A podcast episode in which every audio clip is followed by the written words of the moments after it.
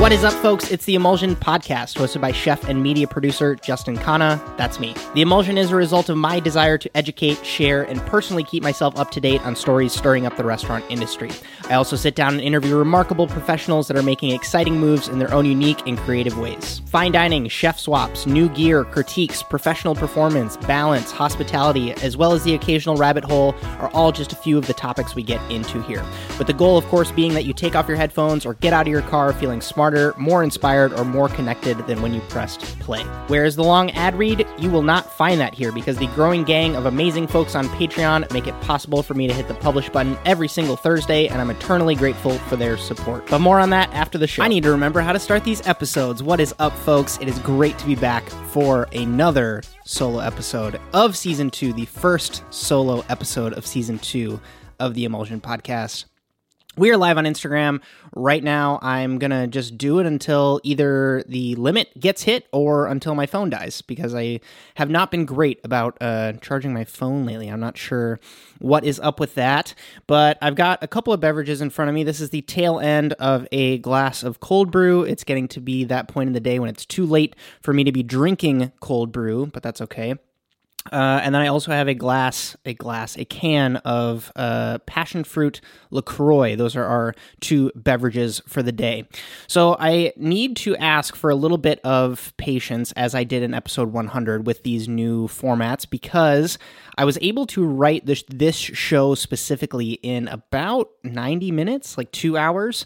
I had anticipated Joe being able to come and help me shoot this, but uh, for reasons that we won't speak about, he is unable to be here today. So I'm rolling solo today. This is a true solo solo uh, episode today.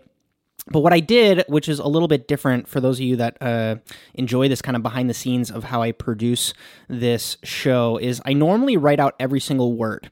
I normally get it so that I'm essentially writing small articles that go along with each and every single industry story, and then I will read that script to you folks. But this time I just did bullet points. I took kind of a page from the book of a guy named Craig Adams, who, when he does his solo podcasts that are effectively update shows for himself, he just reads, he has bullet points and he elaborates on those bullet points. So I'm going to give it a shot. I'm going to see if I can uh, keep up the pace with all this. I also am using a app called Notion which for those of you that don't know it's kind of like a competitor to evernote i'm testing it out with content calendar stuff for joe and i and it's been really valuable for me to keep track of my thoughts uh, to-do lists calendars uh, different tasks. I'm trying to switch to it from Trello for prep list stuff as well. For those of you that are like kitchen productivity nerds, I think Notion, it's N O T I O N, is a great free app that I've really been enjoying. So hopefully, if everything goes well, this will uh, be the new format uh, for these kinds of things. So for an update from everybody from episode 100, we're not doing headlines anymore. I'm just uh, doing stories. I'm still going to include direct answer at the end for those of you that really liked that segment of the show, and we'll just see with um, you know different people on Instagram with me being able to go live. I would love to be able to include your thoughts as you're following along as I cover these stories. There's a couple articles that I had to cut today, unfortunately, because I wanted to keep this episode a little bit shorter. I want to keep the the solo episodes closer to like the 30 to 40 minute length. We'll see uh, how I do at that job, but I think for the most part, I'm covering everything I want to cover. There's still a couple leftover things that I will cover in episode 104 or 103, depending on how that flow goes. So let's start with this story. The I'm sure most of you have seen it. Magnus Nilsson is closing Fäviken, and that was uh, kind of a shock to to to most people. I don't think that it was. Um, based on who he is as a person, I think it doesn't not make sense. I think that because he chose to have his restaurant in the middle of nowhere, it was kind of an interesting uh, uh, point to it all. Uh, he says, "quote Restaurants have become a competitive sport. At least that's what uh, the article says." And uh, it's a great interview from Robb Report. Quote, have you noticed the rise of diners who care more about saying they've eaten somewhere than actually eating there? And Magnus saying, yes, it terrifies me. I think it's sad. The only reason you should want to go to a restaurant is to have a good time. And then Robb Report asking, What are they doing instead? And then Magnus saying, I see people who are so obsessed with documenting the experience and then don't have the experience at all. I think it's such a silly thing to go to a restaurant just to post a picture on social media. And I wanted to cover this point one to kind of break the news to you folks that, you know, Fäviken is indeed closing this kind of prolific restaurant. I'm staring at the cookbook that's on my shelf right now because I got so much inspiration from reading that and, and his mindset and his philosophy. And I've had friends who have staged there who have had great and very uh, intense experiences. My chef in Norway did the cookbook tour with Magnus when he came to the US on his uh, new Nordic cookbook and I just think that he will go down as one of the gentlemen for our generation that really did something special when, you know, the idea of opening a place in the middle of nowhere was reserved for chefs in France and for someone to do it in Sweden was, you know, kind of unheard of at the time. And I think that just the way that he took all of his experience and didn't necessarily throw it by the wayside. He took it and built upon it uh, for his own personal philosophy. I think that that is is, is a great and amazing. I think that uh, for the most part, we will see him come back and do something else that's special. I don't think this is the end of of this chef, uh, but I think that he it, it, it catches up on you. I don't know. Does anybody have anything uh, to say on it? I would I would really love uh, people everybody's comments here uh, to what your thoughts are on on Fäviken closing. If anybody has stage there and knows a little bit more why or what is going on, I think that would also be great. I would have liked to have seen a little bit more from Robb Report as opposed to focusing so much on social media. But uh, you know, the, the, there there are people who are like that, who are the the, the want to check off the world's 50 best list, and that's the only thing that they care about. And then there's the people who will go and just experience it because it is so off the it, it is so strange to see a chef doing something like that, and they just want to see what it's all about. Magnus says the only reason why anyone should work in hospitality the way that I do in these types of restaurants is because you really love the act of giving hospitality to people and seeing how they interact with it, how they enjoy it, and how it affects them. If that aspect is no longer there, no one is going to want to do it anymore and it's going to disappear. We're just going to be filled with restaurants who cater only to that crowd. And I think this piggybacks off of that other idea that certain chefs want to give back their Michelin stars because it, ara- it attracts the wrong type of clientele. And we're going to get into that in another story that we covered today. But I think the idea of who are you cooking for? And I think Massimo, there's a story that we're going to cover on Massimo later on that uh, that that discusses who you're cooking for and how certain restaurants and certain menus are only for certain people and i think that that's an interesting point to to go on. I, am almost positive la times if i can do a quick search here um, because la times did uh, get the la times magnus. He had one um, there we go. He had one article uh, come out. Yep there it is the story behind why Magnus Nilsson is closing Fäviken. I will include this all uh, in the show notes for everybody to listen. This is always available on justinkhanna.com slash podcast. Uh, he says, quote, I'm not leaving because I'm discontent with the restaurant. I'm just leaving because I'm done with it, because I want to do other things. I think that's pretty amazing, pretty uh, brave to do as a chef, especially when you get that kind of reputation. Um, but yeah, it gives a great profile of the location of the restaurant, the way that the chefs work, and I, I, guess everybody everybody just has has that what's next question to anybody who announces that they're doing a new project. But I think that it's it's it's fascinating to see uh, someone with his caliber make that kind of a decision. So that's all I have to say there. If you want to get into the conversation in the comments, I'm also making a mental note for myself that I need to get better myself at uh, tweeting these stories as they come out. The reason that this is very much so old news for some of you is because I did take that kind of month of not uploading a podcast. And so some of these articles are from May, which is crazy that it's almost August and I'm covering stories from May, but that is that is how it is. And so we will get to that point uh, where I get all the way caught up and I can be t- live tweeting stories as they come out, get your folks' comments, and then uh, build on them. But I just, this is kind of a rapid fire, uh, make sure that I cover everything that has been uh, getting pushed out as news. Uh, there is a great video that I wanted to bring to your attention. Uh, it's from a YouTube channel called Elite Life. They have 14,000 subscribers on YouTube and he posted a video uh, in May about uh, his meal at Alain Ducasse's Le Louis the 9th. Is that no the fifteenth? yes, my Roman numerals are bad. But yeah, like I said, it got 1.23 million views, which is amazing. And as someone this is great because it's also piggybacking off of Magnus's point on posting your meals on social media.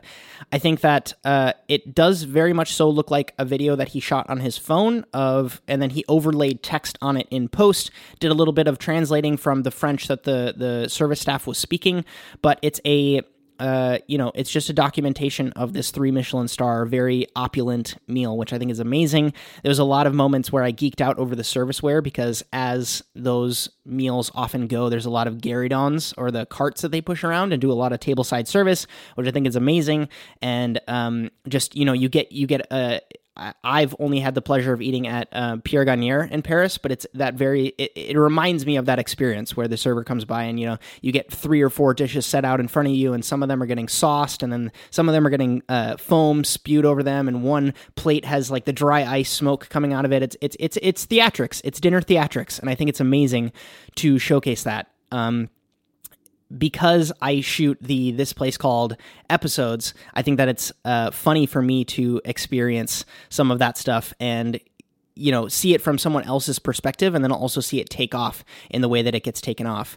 There's this great dish of uh, a quenelle spoon that's a oblong ladle, and that's how they use to scoop the sorbet. It's not a very long video either. Yeah, less than three minutes long. And if you like to geek out about the you know, tableside service and servers dressed in three piece suits. I think it's definitely a really cool video for those of you that like to geek out about dining out. also, in the comment section of the the YouTube video is also a lot of really funny comments about uh, just servers in, in in general, and also the very stereotypical person who says, you know, you're going to spend five thousand dollars and get a mint leaf and walk out hungry. It's uh, definitely a trend I see with these higher end uh, fine dining meals, which, you know, it is what it is. No stress on that. Moving on, I want to talk about this article that I saw in the Washingtonian, and the title of it is Inside the Pampered and Personalized World of DC's VIP Diners. And the subtext of that is the big restaurant lie everyone is treated the same.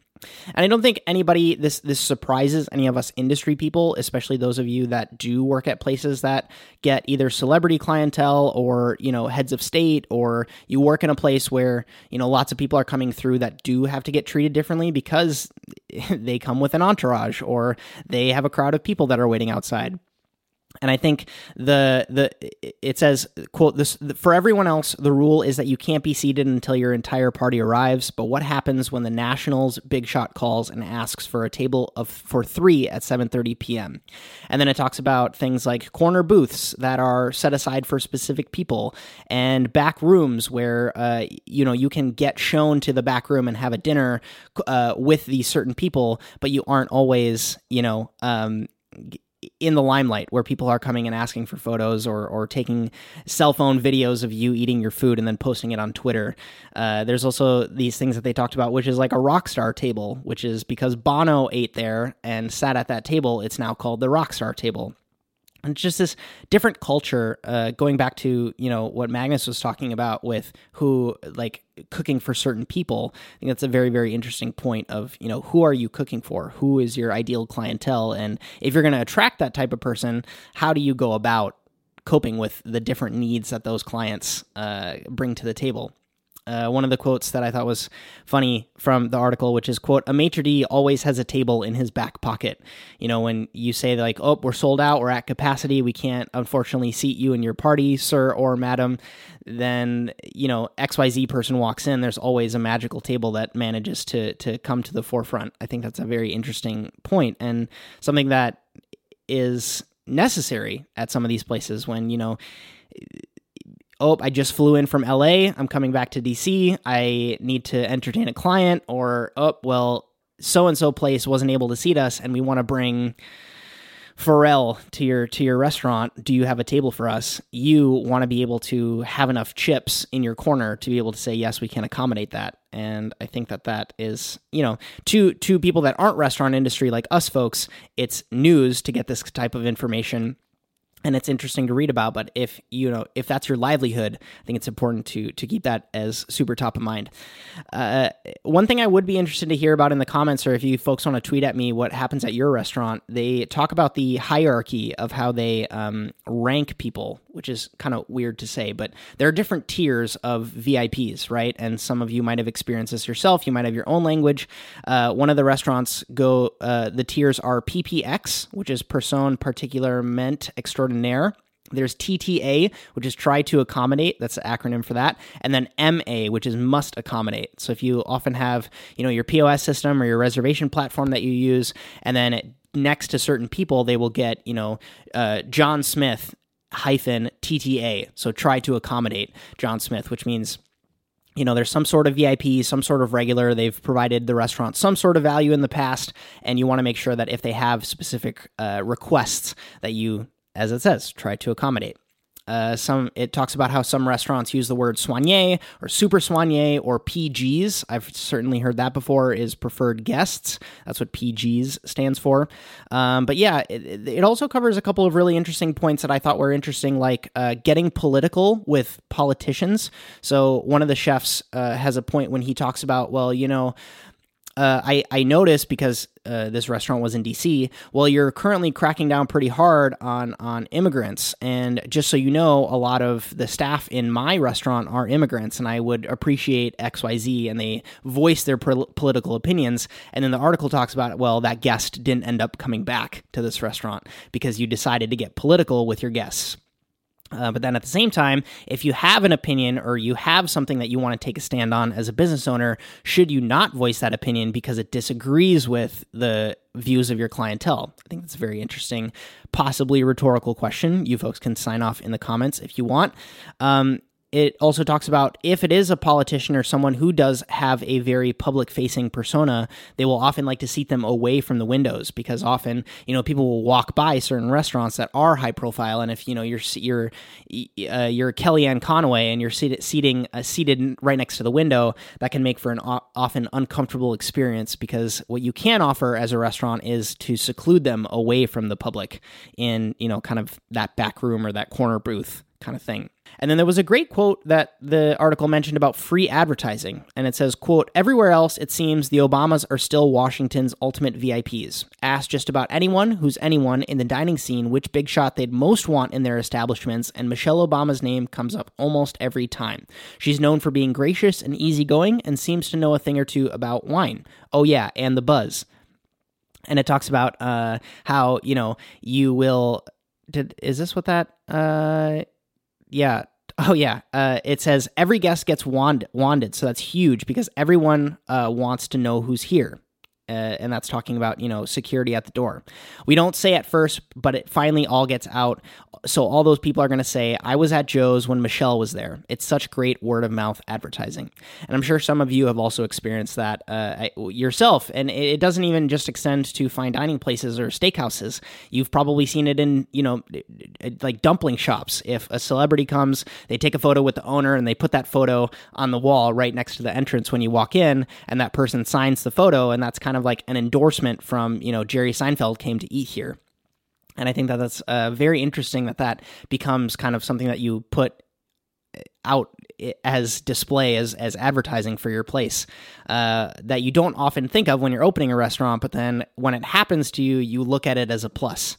Um, I don't know. It, it would be interesting to see if that could get implemented as kind of a initial opening strategy for a restaurant where you invite you know in the same way that influencer marketing is becoming this thing that people are thinking about being top of mind i think to have you know inviting celebrities for your open and then having them take photos with the owner and then putting those photos right towards the front of the restaurant as part of your strategy as opposed to this surprise thing that happens. I can see that totally happening. Does anybody know um, any any restaurant that has done that in the past where like that's part of your opening strategy not just something that magically happens during the process.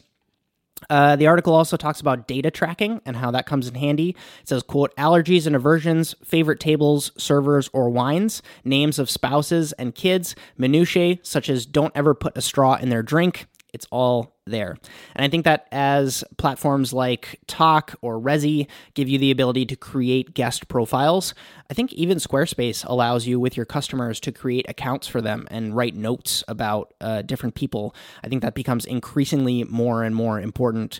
Um, especially when staff turnover can often be high. You know, if if XYZ person comes every four to eight months, I think the staff can definitely be different at that time. And so if you have uh, uh, Jennifer serving one person one time, and then it's George the next time, and that person's new, to be able to keep track of the notes of even these like like you know those high end clientele don't ever put a straw in their drink because they happen to be the person that's pushing the environmental policy to cut straws out of all cafes around the globe that can definitely make or break an experience. Uh, so yeah, definitely top of mind with all of that. I thought it was just a, an interesting thing to dive deep into, especially those of you that are on the service end of things.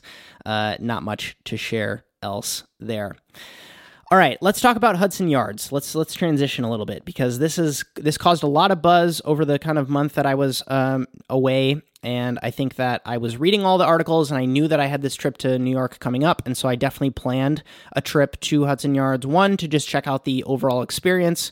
I asked a few locals, like I was staying with a, a friend in Brooklyn, and I asked him about you know how is Hudson Yards? What do people think of it? How do people spend time there? What's the clientele like? And he basically shared with me that, you know, it's this very uh, high end, it's almost like a, a Singaporean mall where, you know, everything's a little bit too perfect. It's a lot of retail, a lot of um, opulence that isn't necessarily needed. It's not like it could be anywhere. Like you could put yourself in Hudson Yards and it doesn't feel like you're in New York per se.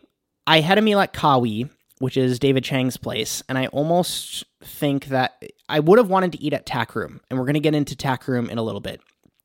But I think for the most part, um, I wanted to eat at Kawi because of the coverage that Eater did of um, the uh, of Hudson Yards. Kawi was the one that got the most praise. There's a piece that they put out, Eater put out about um, the restaurants there by the numbers. It says four of eight full service restaurants serve Dover sole, a hallmark of fine dining food. Every single fourth floor restaurant serves burgers. Think that's interesting. Seven of the eight full service restaurants full steak uh, serve steak. Literally half of the full service restaurants would qualify as chop houses or steak houses. Talking about Queen's Yard, Tack Room, Belcampo, Hudson Yards Grill. Three of those steak places are on the fourth floor. That's not an interesting number. Four of the eight restaurants serve similar starters. Don't think that's all that interesting either. And again, that's from our, our my boy, my my my favorite guy to talk about is uh, Ryan Sutton. And I think that he his piece was one of the most interesting uh, that I that I cover on here. It's linked up in the show notes. I want to see if I can pull up the article itself because man, it was such a cliche thing uh, to see this this guy rip apart uh, certain things about. Uh, was it this one?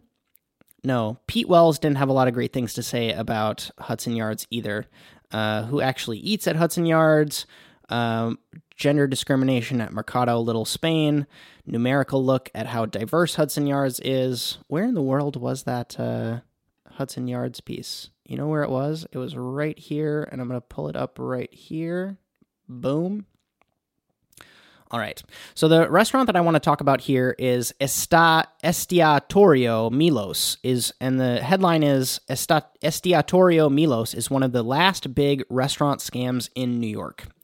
So definitely not starting off on a good note. It shows right at the top of the article 0 stars out of 4 and it definitely he definitely gets into it. So let's react to some quotes because I think that it's important if I'm going to rip someone apart to give them like to give you the full context of the quote before I just kind of go off on it. So, quote one of the holy grails of modern fine dining has been finding ways to de emphasize the transactional experience of a meal. The culinary arts have always been uniquely handicapped in this sense. Opera would have a different feel if a soprano kicked off the evening by telling its, spectators, quote, this aria is going to cost you a ton, end quote, and then send out a check to everyone at the end of the night, end quote. And it sucks because he goes into talking about, well, a lot of places have been able to uh, find ways around this with uh, doing ticketing, which has been great. He says, quote, some of America's most expensive restaurants have solved this problem via a ticketing system, having guests pay for meals in advance. And I'm going to get into it because I understand where he's coming from. I think this is one of the unique cases where Ryan Sutton talking about price with this restaurant actually makes sense because he talks about well you know uh, let me let me continue with some of these quotes because you're going to get a, a larger picture. He says quote by the pound prices are posted above most fish. That price though means you're either looking at not the actual cost but the raw data for an incomplete math equation. Either way you're paying more attention to the waiter's musings on the milos yacht which you can apparently rent in the aegean sea or how a two and a half pound lobster would make a nice meal for a solo diner. The lobsters bear no price tags, which is dangerous for a Maine that costs more than round trip airfare to Chicago. End quote. So, to give you a little bit more information about this restaurant experience, right? It's a Greek uh, style restaurant. It almost reminds me of like the seafood version of Salt Bae, if that makes sense, where, you know, basically there's, you know, big ice vats with fish resting on the top of it and each fish has kind of like a tag over the top of it and it says, you know, langoustines for $119 a pound or Dover sole for $65 a pound. And then you can go and pick that fish. They will cook it for you and then serve it to you uh, based on the weight that you um, choose and i think that's not all that different from you know like i the first this place called episode where i talked about this place called bateau which is here in seattle and they do something similar with steak where they have all the cuts available. You can choose which steak steak cut you want and then they give you the price per pound. You order how many how many pounds you'd like. Uh, it might be some of the cuts might also be in grams, and then they charge you based on what you uh, ordered. And I think that um, what is interesting about this restaurant and the way that they structured the service, and again, coming back to this, who is this restaurant for? I think it's more talking about the experience of being able to sit there and point to a fish and saying, I want that one, regardless of cost, and that's what you're going to eat tonight, rather than, um, and, and the experience of having the server tell you about this fish rather than exactly, well, I'm going to come in and I'm going to order the Chilean sea bass for $38, and that's going to be my dinner tonight. So the reason that I do support this horrible review in any capacity is kind of reminiscent of this quote and it says quote the server says the whole fish is three pounds. You know the price is $56 per pound. You were smart enough to take notes. So you figure out your meal will be $160 and yet when the bill comes the price is $197 that can't be right you declare. Not for this strikingly bland product heavily undersalted with just a few paltry capers and no olive oil.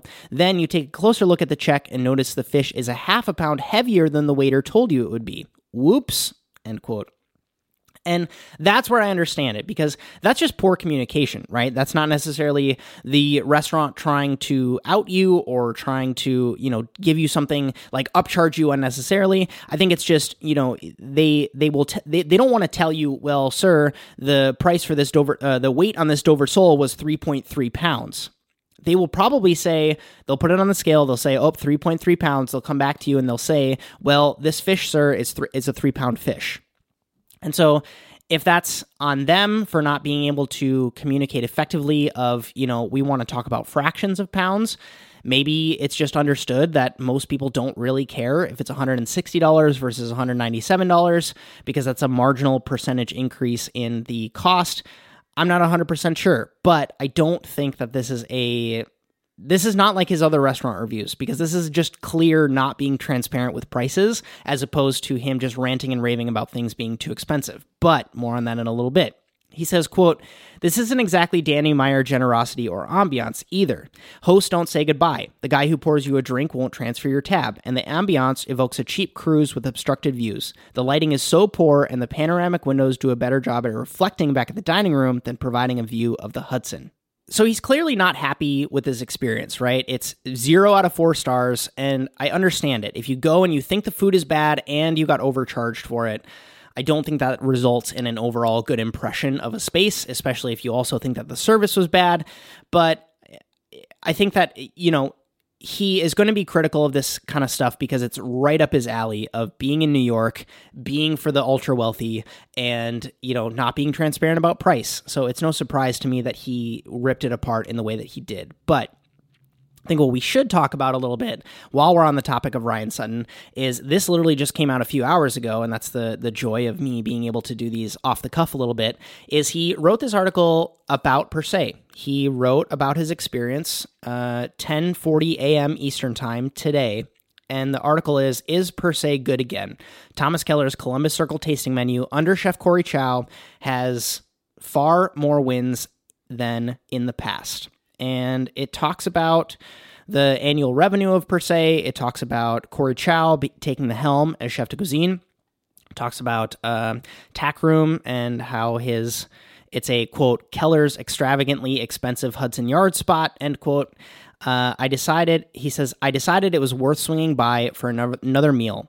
Quote, my chief takeaway is that Per Se appears to have straightened the ship, sort of, end quote, which is interesting to hear. Uh, it talks about the good, a couple of uh, dishes of peas and carrots, uh, marmalade of spaghetti squash with XO sauce, uh, pastry chef Anna Bolz' work, which she's been doing amazing, amazing stuff with. Um, um, um, um, what else does it talk about here? the the clunkers it talks about the dishes that didn't go so well he says um, quote the shortfalls weren't so much the type of calculated let's see if this works experiments one expects in a long tasting. Instead they were tired examples of classical cooking. Pan roasted monkfish with bacon tasted like virtually any other version of this dish at an everyday brasserie. Same goes for a ho hum grilled quail breast. Osetra caviar a $60 supplement was a simply a simple study in aggressive palate destroying salinity thanks to a pairing with smoked trout rillettes then it goes back into the good. And then, of course, in typical Ryan Sutton fashion, it talks about the price. And I thought this was an interesting point because he attempts to do some math here on the supplements that Per Se does. So, for everybody that isn't aware, the base per price for Per Se's tasting menu is $355. That is service included. That includes the nine course chef's tasting. It also includes the desserts there as well. And it's interesting that he talks about it in that way because he says it is one of the country's few restaurants where dinner can hit a whole grand before wine, which I don't really understand, right? Because if you do the math on the tasting menu, which is $355, and then all the supplements, which goes $30, $60, $125, and then $100, the total of that comes to $670. So I don't understand where he's getting meal. If you get all the supplements, it can be $1,000 before you get wine. I mean, because even if you add tax to $670, it's not quite getting even close to $900. Um, but then, you know, he talks about how, you know, some of the other, some of these supplements at other tasting menu restaurants are included, right? And that's going back to that Joshua Skenes uh, podcast episode. He talks about, well, you know, the reason the menu at Saison is so expensive is because we have caviar included, we have, you know, crab included, we have foie gras included on the menu, and we don't charge a supplement for it. That's why our base price is close to $500 when everybody else is down at 300 and then they supplement it onto your to your cost. Uh, he says, quote, and since folks, this is from Ryan Sutton. He says, quote, and since folks often like to claim that the best dining is on par price-wise with the best theater, considering the following. If both patrons at a table for two order all of Per Se's more expensive winter supplements, they'd rack up a $1,600 bill, enough for a blowout meal at Le Bernardin, a good electric scooter, and a pair of tickets to see Hamilton. And I hate, I really, really dislike this well, you could get this dinner or you could get this, this, and this and a meal at McDonald's. I don't I really, really don't like that. That's like saying, you know, well, you could get an iPhone or you could get a One 7 with, you know, XYZ camera and a lens and a blah, blah, blah. It's just, it's not productive conversation because you're not comparing apples to apples. And that's something that I really enjoyed that, uh, that uh, Josh Skenes does in this interview is he says you're not comparing apples to apples, but let's when we do compare apples to apples, then it's a completely different conversation, and I think that that's uh, important to talk about when we're talking about him discussing uh, math at, at, at per se. So I am happy to see that he is back on their good like per se is back on his good side, especially when he does have this platform that you know puts out the information that it does. Um, I really, really have a different perspective now that I literally ate it per se last week. I maybe I should just share that here. So I was at Columbus Circle. I really wanted to go have a cocktail at Aviary before I was going to eat uh, at Le Bernardin, which I did shoot at this place called episode about. Aviary didn't have any space, and so effectively I decided that well, you know, I'm in Columbus Circle, I might as well go see what's happening at Per Se.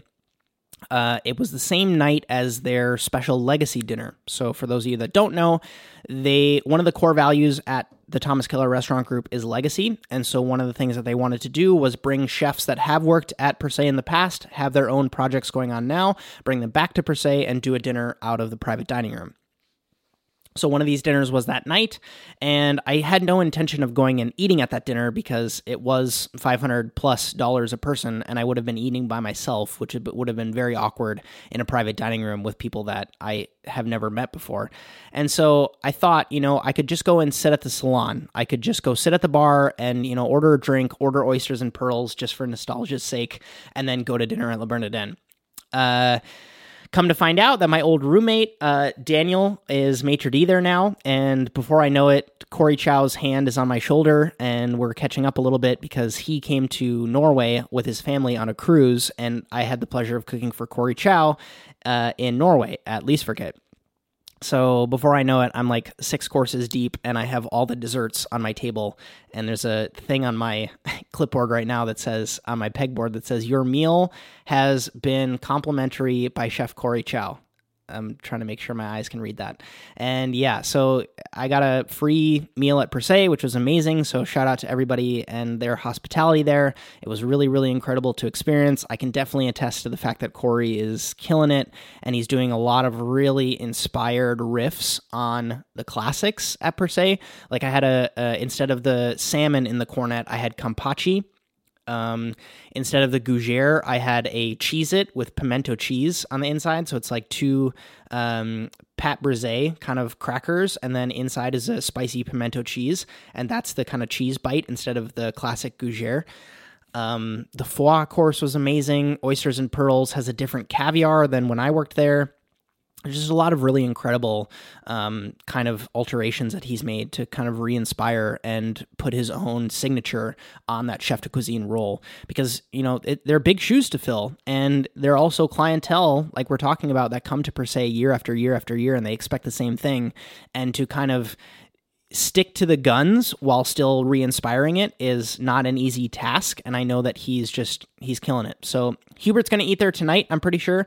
My friend hubert is in new york tonight. He's eating at per se he's going to do the full menu which i didn't experience. I kind of had an abbreviated uh, menu. So i had most of the dishes that I wanted to eat, along with a couple extras, courtesy of the team there, which is great. Um, but yeah, I can just I, I can attest to the fact that Corey Chow has breathed new life into per se, and I'm happy to see that it's being recognized in this way. I just wish that I just keep going back to this, right? Like it doesn't have to be about the price, man. And so the last kind of note that I have in this um, you know, kind of note that I have about Ryan Sutton is that I want to interview Ryan Sutton. I want to sit down with him. I want to have a one on one conversation. I want to ask him these questions about why do you think that prices are the way that they are in these restaurants? Do you think that they're trying to rip you off? Do you think that they're getting rich off this stuff? Do you think that they're um, you know, driving Lamborghinis around in Dubai when you're sitting in their dining rooms and paying $160 for a tasting menu because it's often not the case. And I just want to kind of get a sense of where his mindset is at and why he is the way that he is in his writing and why his point of view is the way that it is. Because I don't think it's fair that I sit here on my podcast and talk shit about the way that he writes about food if I'm not going to also extend that invitation to him and say, you know, listen, man, I want to have a conversation to see where you're coming from. And if we disagree, we disagree. But I don't like when you're putting people down for all these wrong reasons. You know what I mean? And the point that I want to lead into with that, which comes from another woman who also has very similar experience to me, uh, put out a piece on Medium, and it's called TAK Room Behind the Price Tag. And the author's name is Melissa Caputo. She is a employee for Thomas Keller at Per Se, and um, you know she's an author who's on my side with her hatred of Ryan Sutton. She says, "quote Ryan Sutton's recent review of the TAK Room made me more infuriated than I have been in my entire 31 year lifespan. I wasn't angry because I had just dined at the TAK Room two weeks ago. I truly thought it was delicious and a great addition not only to Hudson Yards but to the New York dining scene in general." I wasn't angry because I know many of the extremely talented members of the TAK Room team who have been working extremely demanding schedules for the past five months. I wasn't angry because I work for Thomas Keller and felt offended by Sutton's continued distaste for all operations run by Chef Keller. I was infuriated because Ryan Sutton cries about the price of almost every item on the menu and does not realize what's going into those numbers end quote which is an extremely better articulated way uh, to put it rather than how i've been you know spewing my thoughts but you know she's been cooking in new york city for 11 years um, her experience working at per se uh, is has been amazing from her perspective, and she talks about how all the benefits that go along with paying your staff fair.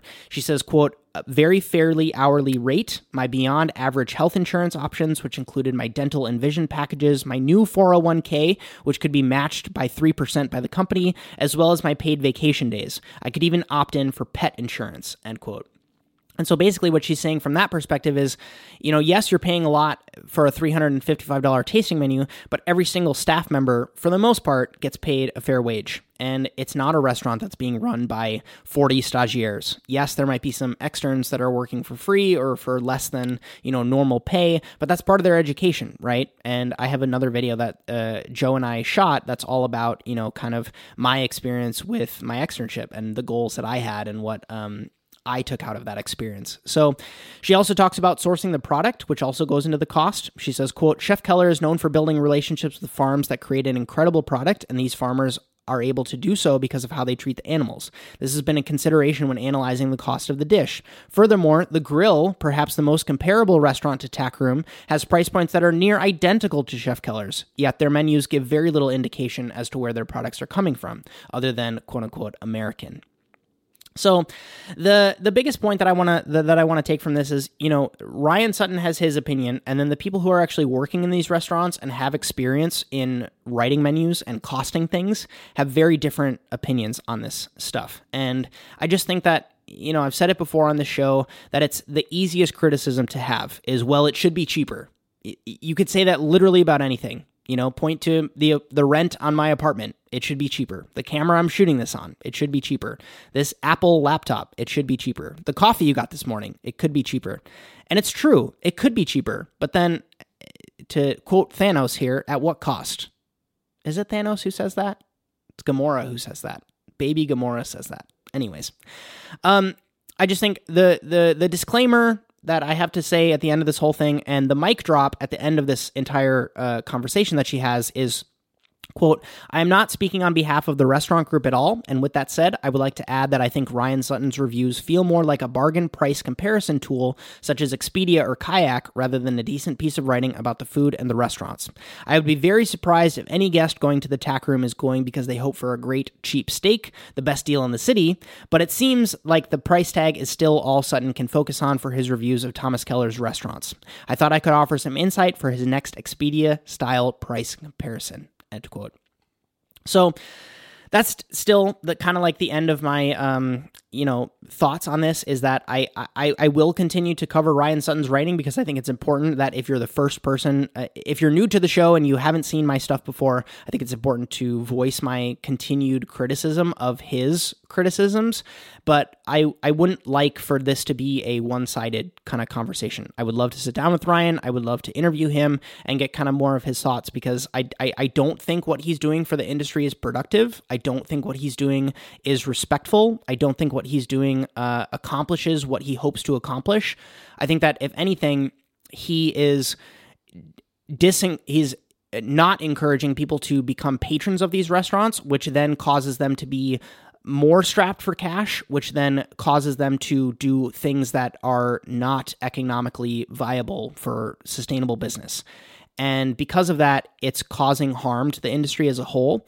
And that's why I feel like I want to use this platform to kind of speak about these things. Because if we want our chefs to get paid more, if we want our staff to be happier and live more sustainably in their work, I think that we have, like, fin- finances have to come into play. And if you're going to constantly complain that things should be cheaper, it doesn't accomplish that. And so, um, yeah, I think that if we're gonna um, talk about places ripping you off, then you should absolutely voice your concern because they told you it was going to be $168 and it comes to your table at 197. That's not okay.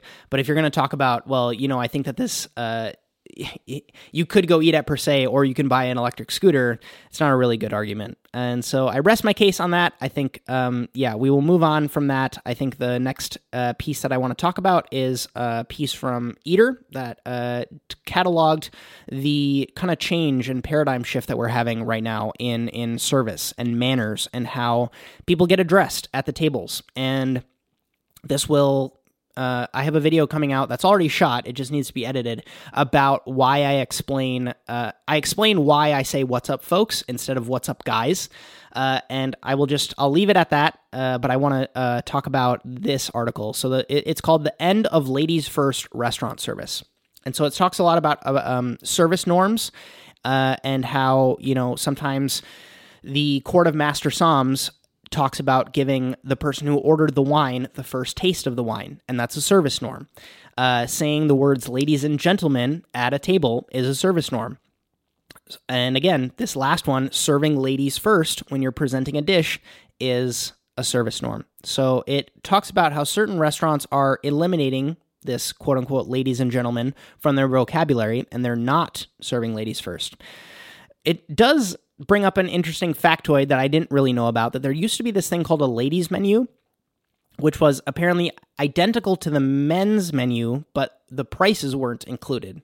Which I think is very, very interesting. Where you know you would uh, be able to order a la carte, but you would say, "I want to order the mussels and the foie gras and the steak," and you would tell the man that if you were, you know, in that kind of a, a dining, if it was a two top with a man and a woman, the woman would get the ladies menu, tell either tell the server what she would like to order, or she would tell the man what he what she would like to order, and then the man would communicate that to the server.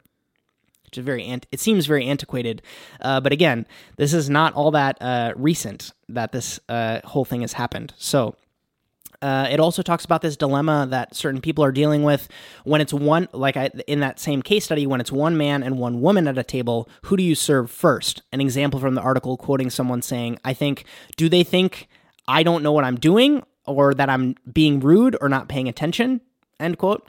And I think that that's a very interesting point when, you know, you don't want to have this stereotypical serving the ladies first, but if you walk up to a table and you have two plates in your hand, if you serve the man first, is it seen as bad service or is it seen as being a little bit more progressive and a little bit more, you know, all inclusive? I think that's a, that's a very interesting uh, point here. Hubert, I know you're just joined on the live stream here, but we talked about you going to Per Se tonight, so you'll have to fill everybody in on what your uh, what your experience is. Hubert's on the live stream before we're we're dead here on my phone.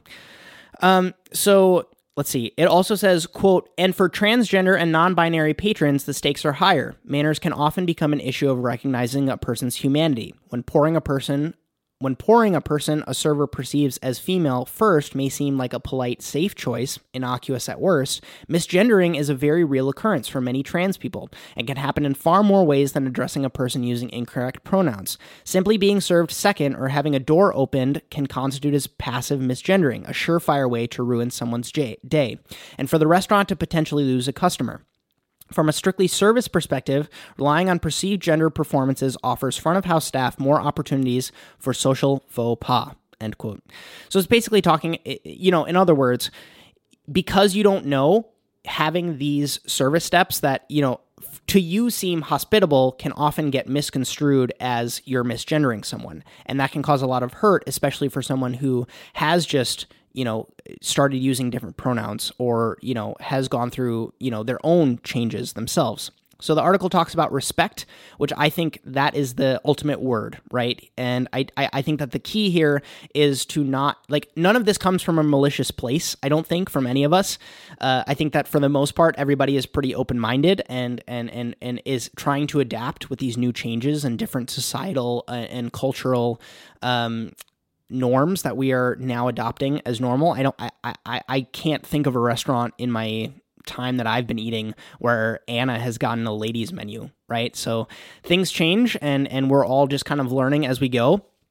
I think that a solution that I might be able to offer though is just to communicate more, right? I, th- I think that c- communication from both sides can be key. I think that uh, Alex Miselish and I talked about this in our podcast interview, where I think the worst thing you can do in a restaurant is is assume, right? And I think from both from both sides, oftentimes people assume, and I think that um, as long as no one's hurting anyone, I don't think that there's going to be any issues. But you know, I'm just one guy. I have my intentions, and other people have different intentions. So I think the thing that I want to do on this story specifically is to pass the question on to you folks. If you are someone who has experienced this kind of discrimination based on service norms, or if you have a solution that you can offer to us as restaurant industry and, and, and service people who are interacting with guests in these environments, where you're like, well, you know what? My restaurant actually implemented this policy and it's been working great for us. I think if you were, were to share that with us, either,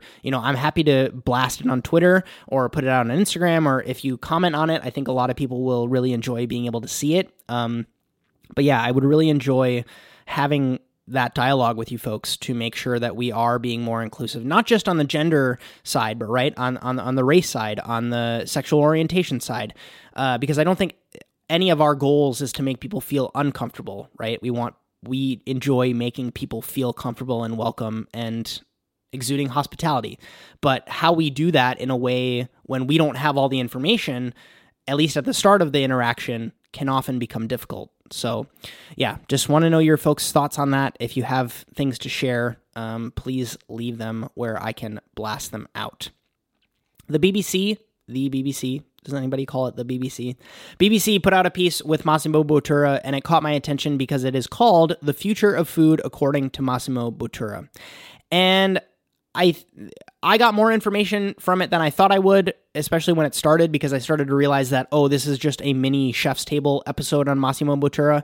Uh, it does show us inside of that bed and breakfast that we covered on the show a few weeks ago, uh, the 12 room little bed and breakfast in Emilia Romagna that the him and his wife started, where, you know, there's Gucci wallpaper on the walls and eclectic art and custom tile in each room to kind of give that, you know, that vibe that's very modern and chic and contemporary. Um, so that was cool to see. They definitely cover that. So for anybody who's been curious about what does it look like inside of Massimo Bottura's uh, B&B, you can see that now. Um, a couple quotes that I took away: ethics before aesthetics, which I thought was interesting coming from him, especially because I just wish he would be a little more transparent on some of the nuances of it. Right? He talks about you know um, we don't waste anything at Osteria Francescana, even though you know we take the bet we uh, do take raw product and distill it down to the heart of it. You know where we're kind of only using uh, the core of a lettuce, or we're only using uh, the the loin fillet from a fish, and it all gets used in some way, shape, or form.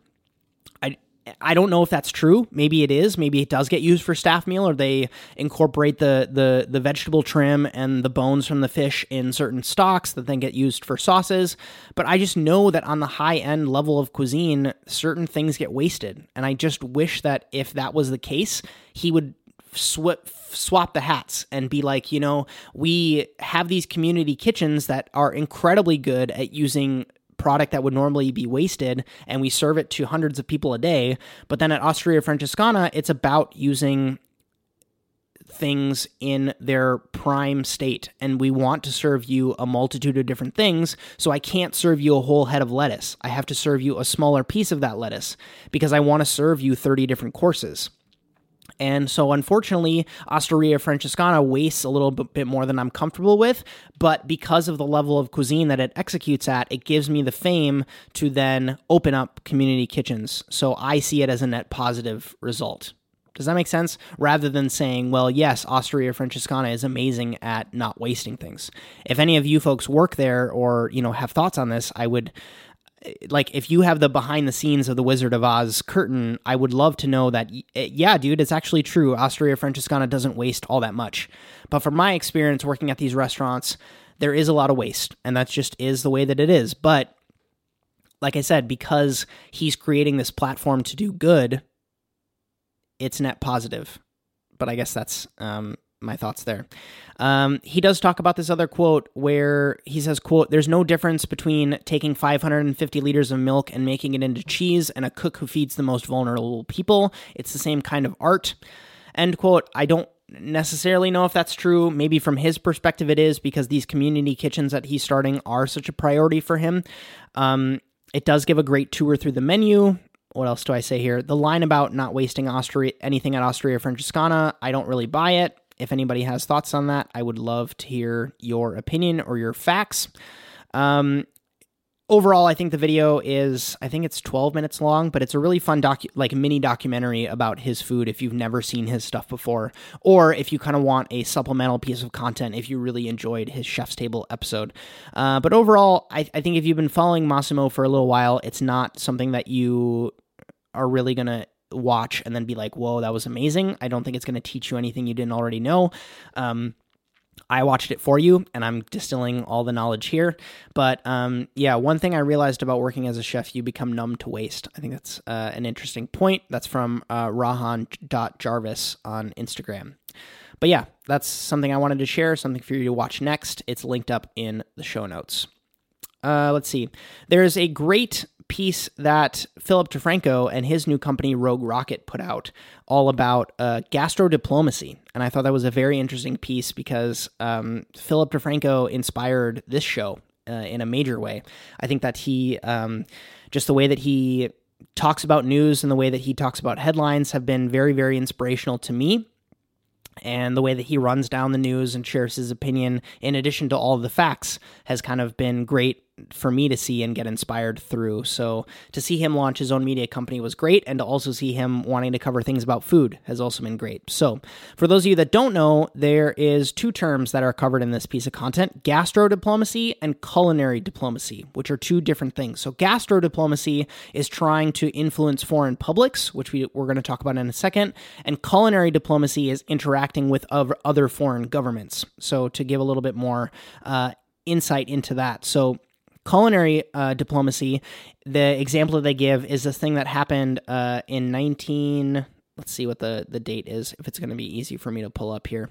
19, 1939. So it was uh, FDR had a summit with um, the King and Queen of England came over to the U.S. in in in, in Hyde Park, New York, and they ate hot dogs. And the, an article, a, a, piece of media came out at the time that said uh, the king loved the hot dogs. And so, what they talk about here is food being used to project a narrative to the public.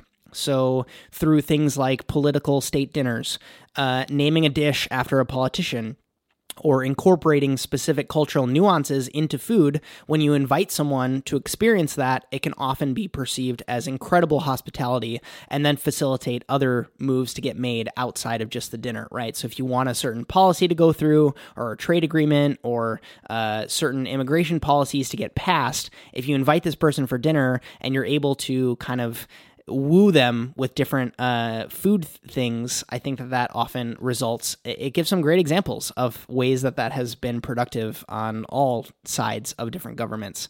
Um, it does talk about how it goes bad. Apparently, when Shinzo Abe, who is uh, the politician from Japan, came to the U.S. or no, came to the U.S. came to Hungary. Anyways, they served him his last chocolates in a shoe which for anybody that's familiar with Japanese culture is like the worst thing you could do because no one likes shoes in their houses. Uh, it's it, they give this uh, reference to it's like serving a Jewish person uh, something in a pig, which would not be uh, all that acceptable. Um, and then it to tie into the other uh, term that they talk about, which is gastro diplomacy, which, for to remind you, is trying to influence foreign publics, and that talks about the rise of Thai restaurants here in the U.S., where the Thai American population is only three hundred thousand people, but it has because of their uh, gastro diplomacy, they had a massive push to try to get Thai chefs and Thai restaurants big in the US. I would just be curious to hear if any of you folks have experiences like that where, you know, you have someone who has either sponsored a visa for you or encouraged you to open a restaurant to inject your food into a different culture. I just think that's fascinating to see like when Iceland would offer those stopovers in Reykjavik and that was a massive wave of tourism there because you could essentially do two two vacations in one and that was how they increased their tourism. So I'm always interested to see what these big moves uh, result in.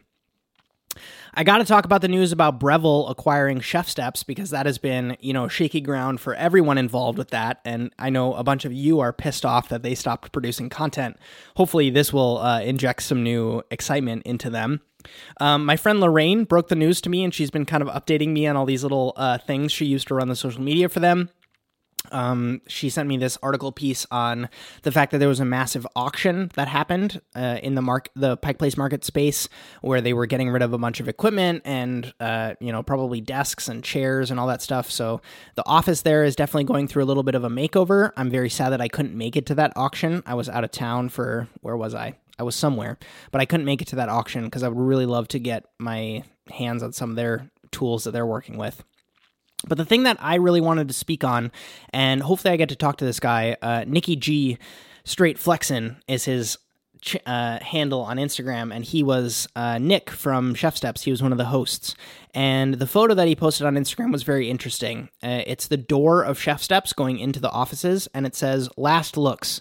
It was a beautiful ride, and at the end of the day, I wish we would have shared so many of the things we built. I was sad for weeks with what happened, but time to move on. Just remember to respect your team and to do right by them. I hope to find a team that respects the kind of devoted individuals working for them. End quote. And so he got a lot of love. Uh, he's leaving, and I, I, I don't really know the drama behind it. Again, I would love to get him on the podcast to chat through what those last few days at ChefSteps were like because I, based on what I've heard from people that work there, it can be a dramatic organization. So, I mean, I'm just excited to see what happens. Obviously, most of us want more content from ChefSteps and more products because they are so thoughtful about the tech that they put into this space because they're very empathetic. They're chefs that are creating products for the home cook, which I think is different than a product designer making a product for a home cook or a consumer, if that makes sense. So, from the press release, it says, quote, "The acquisition brings together two companies with an aligned mission to help home cooks achieve perfect results while offering an unparalleled opportunity to invest in further growth, original content, and innovation for the benefit of consumers, retailers, and the ChefSteps community." End quote. I did actually get an email about this whole acquisition and transition because my Joule account is connected to my email address. I love my Joule. It's my favorite circulator I've ever owned. Um, but you know, I'd just be curious to see what Chris Young is going to do now that he is. I don't know what his role is going to be in ChefSteps anymore. Grant, obviously, Grant Crilly obviously has his own TV show.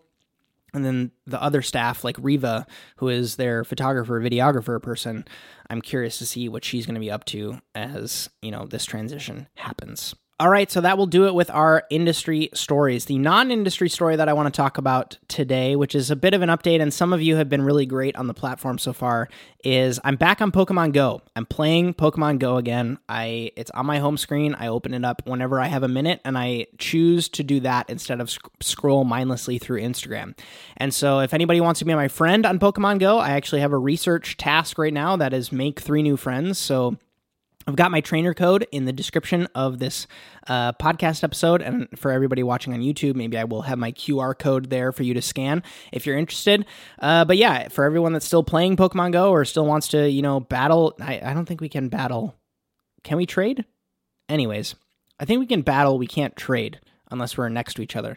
But anyways, I I, I uh, because I'm traveling so much, I'm constantly uh, swiping Pokestops and getting gifts, and I'm very very good at giving gifts back. So if you want to get a gift from me on Pokemon Go, I would love to be your friend. That trainer code is in the description, and for anyone that's uh, you know if we do meet up in any sort of city, or if I do a meetup, I would love to do like a little Pokemon walk around with a few people, uh, if you're interested, and do some raid battles together because it's just fun. I just think it's uh, if you would have told me when I was 10 years old that I could, you know, have this little device in my hand where I could actually catch digital Pokemon and keep them on this thing that I'm going to constantly carry around with and trade with my friends without a stupid Game Boy cable. I think uh, I would call you crazy and I would be very excited that that was a real thing, but it is a real thing and I think it's amazing. So, uh, yeah, shout out to everyone that's still playing Pokemon Go and being a nerd with me. All right, so uh, direct answer. I have two that I've been meaning to answer, and you folks have been so patient with me uh, with this whole thing, so I want to do two on this episode. So the first one comes from at Rohit underscore Chaidurala on Instagram. He says, uh, Hi, Justin. I've recently started following your content and totally love everything you put out. I'm studying in culinary school right now. I need your advice or hopefully a video or podcast on this question the importance of common sense in the kitchen and how to improve your common sense and awareness in the kitchen, how to learn the most during your intern period. Thank you for your reply. This is definitely a video that I need to build on. I love the fact that my stagiaire email template and the what do I bring to a stage video did so well. This is kind of the next step in that in that uh, training that I that I put out there on the internet is the you know what is some common sense things to expect on a first stage? What are things what are good questions to ask bad questions to ask? Uh, kitchen etiquette i think is also really important and I think once you get past those initial things, then it becomes kitchen specific, right? Different uh, establishments have their own different quirks. So I think in that video, I would probably talk about, you know, the basics of when you're walking through a kitchen to say behind. If you're holding a knife or something hot, let people know that you're walking by with something hot or something sharp, especially if you're not carrying it in a proper way. Um, things like, you know, if someone shows you a demo of something and you have your cutting board, keep that demo in a container on your cutting board. So when you're 55 cauliflower florets in, you can reference the size of the cauliflower you're prepping towards the demo that they gave you because oftentimes uh, it's like a game of telephone with yourself. You know, you'll do the first five, and then you'll have one that's a little bit bigger, and then that becomes your normal. And then by the time you get to the end of the project, you look at the one that you uh, number 100 versus the demo, and it's not exactly the same piece of cauliflower. So, um, the other piece of advice that I like to give is after you've done like five or 10 of something, go back to the person that gave you the demo and just say, Hey, I just want to double check to make sure that this is what we're looking for. And that's really good uh, language to use um, to make sure that they know that you're there to support them, not just to be a kitchen bitch. I guess is the the, the way that I would put it. Um, common sense and awareness.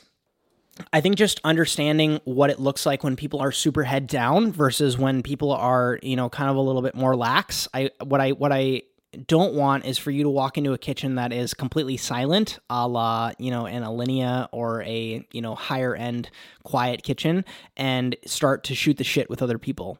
You know what I mean? Also, not thinking that, you know, just because you're there hanging out means that you can converse with people.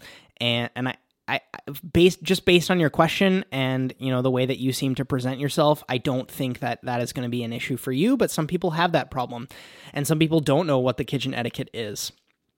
Other common sense things.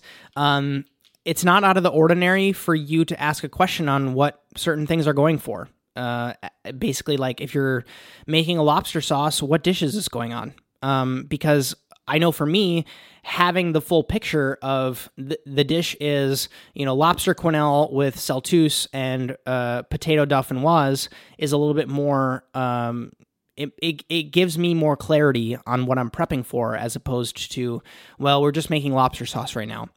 Um, so think about that. Ask those questions. The thing that I would really like to do with stages as is before I would go in, I would try to get a copy of the menu so I could read through it and see kind of where dishes are and how the kitchen will maybe break down. And if you're just starting, you don't have this insight, but you, uh, you it will grow and your awareness will grow and common sense will grow for you. What seems like common sense for me might seem like totally advanced topics for you, especially if you're just starting.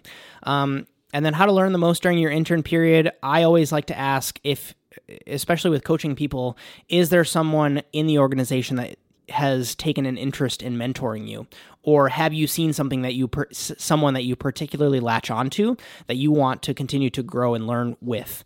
And i think that that's very important um, because if you find someone that is willing to answer your sometimes trivial and stupid questions they can skyrocket your progress because you spend less time wondering and more time moving on to the next question. And the more questions you can get answered, the more your knowledge base is going to grow. And then the more capable you become in the kitchen ultimately. So, hopefully, that answered your question. It's definitely the next progression in the stagiaire series that I need to produce.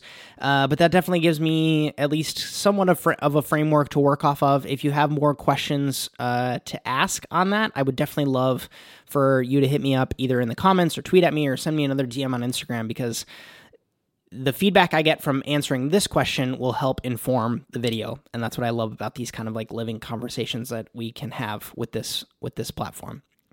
Derek C. Santiago on Instagram says, Big fan of your work, both the food you cook and the advice you give. Your videos always get me to think of things in a different way that I might have not yet. You talk a lot about the restaurant you worked at in Norway. Maybe I missed this video, but how did I get the job there? He's been trying to get work overseas for a little while, and it, the, you always seem to run into the visa slash sponsorship problem at every place. I've had multiple places invite me to stage for weeks at a time, but it doesn't seem financially stable for me to do that without at least the possibility of employment. I was wondering if you have any advice uh, appreciate the time and all the content I put out. Thank you so much for the kind words. Happy to answer this for you. Um, it depends on the country, I guess, is the first asterisk that I need to insert into this conversation because, um, so for Norway, Specifically for me, the way that it worked at the time was I would put in a request for how long I wanted my visa to be, and then based on how the government saw my application, they would grant me whatever visa I would I would get. So my first visa I requested was 6 months. I ended up getting a year. Uh, contrast that with my roommate John. He requested a year visa and they only gave him six months. And then I came back when it was time to renew my visa. I requested for a year and they gave me two years, which was great. So that meant that uh, my education and my work experience and my standing as a quote unquote citizen in the country were, uh, or a resident, I guess, not a citizen, were in good enough standing where they were like, yeah, this guy can stay. He seems like a, a functioning member of society. So for Norway specifically, that's what I can speak to. I know for the UK and for you know other countries, it's in France, it's it's different. So the best opportunity that I would push you towards is to find a restaurant that is interested in hiring you and is full stop on wanting to sponsor your visa. That's just the cut and dry of it. Is it's way easier to have a business help sponsor your visa rather than you go and just try to get it on your own. Now, the advice that I have given in the past which tends to work if you're willing to eat dirt for a little while is to find a organization in the country that you want to live in that's willing to give you a visa because they want to hire you. You know it might not be your dream job but then at least you get in the country and then you can afford to kind of you know float your float yourself financially where you know you find a pizza shop that's wanting to hire someone and willing to sponsor your visa.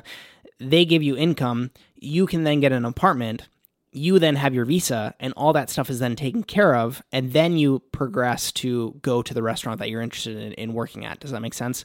So you get all this initial stuff where you're not scrambling to try to figure out how i'm going to get a visa to stay in the country. And that's less stress on you that's less stress on the restaurant because they don't feel so rushed to get your visa pushed out. They're like oh well you already have a visa. And then it's also easier if you say well i just like to transfer my employment from the pizza company to Relæ you know if you're working in copenhagen. That's easier to do rather than saying well Relæ i really need you to sponsor my visa because i'm trying to land in copenhagen in two weeks and i need a job. You know what i mean?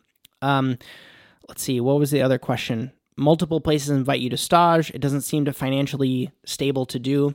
Yeah i, I, w- I would just float that I, like communicate that and basically say you know i want a stage but i need i need a potential for work. And you might just have to eat that. You might just have to work here in the US or wherever you're based out of, or if it's Canada, and just, you know, do the savings to be able to float yourself for three months. Um, I I had enough for two months worth of expenses before I moved to Norway, and that was definitely uh, much needed when I had to wait to get my income, and then you know my initial two months salary got deposited into my roommate's account because they didn't want to pay taxes on it in in some weird way. And it wasn't that they didn't want to pay taxes; it's just my visa hadn't processed yet, so they wanted to pay me, but they couldn't technically pay me because I needed a visa to then get my bank account. It's a mess. Um, so it's not for everyone. You have to definitely be at a certain stage in your life when you're okay with doing these kinds of things. But yeah, that would be my advice: is to find a place that can uh, float you or is willing to sponsor you. The luxury I had was the chef I wanted to work for was didn't want to hire Norwegians. I mean, he wanted to hire Norwegians. It's just he knew that the caliber of chefs coming out of Norway was not the same as chefs coming from the US or France or Amsterdam or Spain. You know what I mean? And so he was willing to do that extra legwork on the back end to get these people visas because he knew that it would result in better staff for his newly opening restaurant. So if you can find someone like that, that's definitely the way to go because those are the people who are going to be open minded enough to support you in your decision. How do I end these podcasts, huh? What do scripts look like for podcasts when I end? Uh, I think that you should support the show on Patreon. I would like to give a shout out to the people who have supported on Patreon. Um, I normally do that towards the beginning. How in the world did I miss that? Let's see what my notifications say on who are the awesome folks who are new supporters to my content and get this wonderful shout out. So I have Cesar Rob, Robert Alfano. Thank you so much for your support.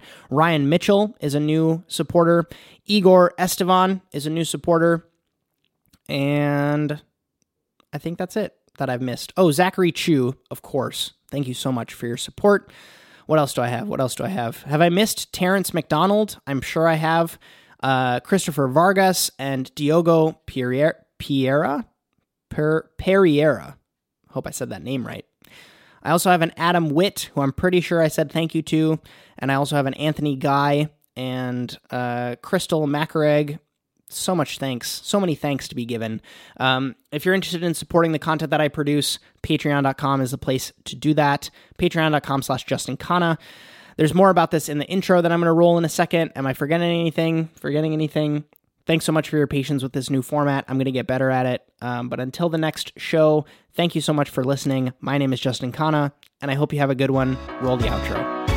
We did it. You're in outro land now. Thank you so much. I appreciate your ears more than you'll ever know. Hey, by making it to the end, you're the type of person that I want to speak to directly. This little production is constantly growing. If you enjoyed this episode, if you like what I'm trying to do with this show and want to make sure more people can find us, a free way to help out that takes less than three minutes is to leave the emulsion a great review on iTunes. If you didn't enjoy this show, please also leave a review. I'm happy to take any constructive feedback you've got. If you want to learn more about supporting this show with your hard-earned cash, patreon.com slash Justin Khanna is the place to do that. I've got tiers starting at just $1 per month.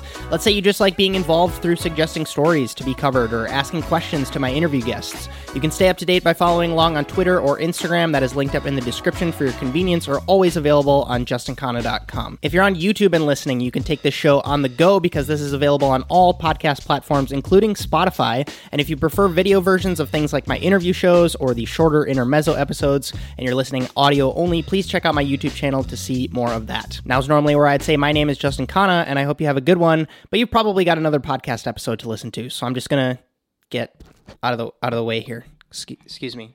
Pardon me.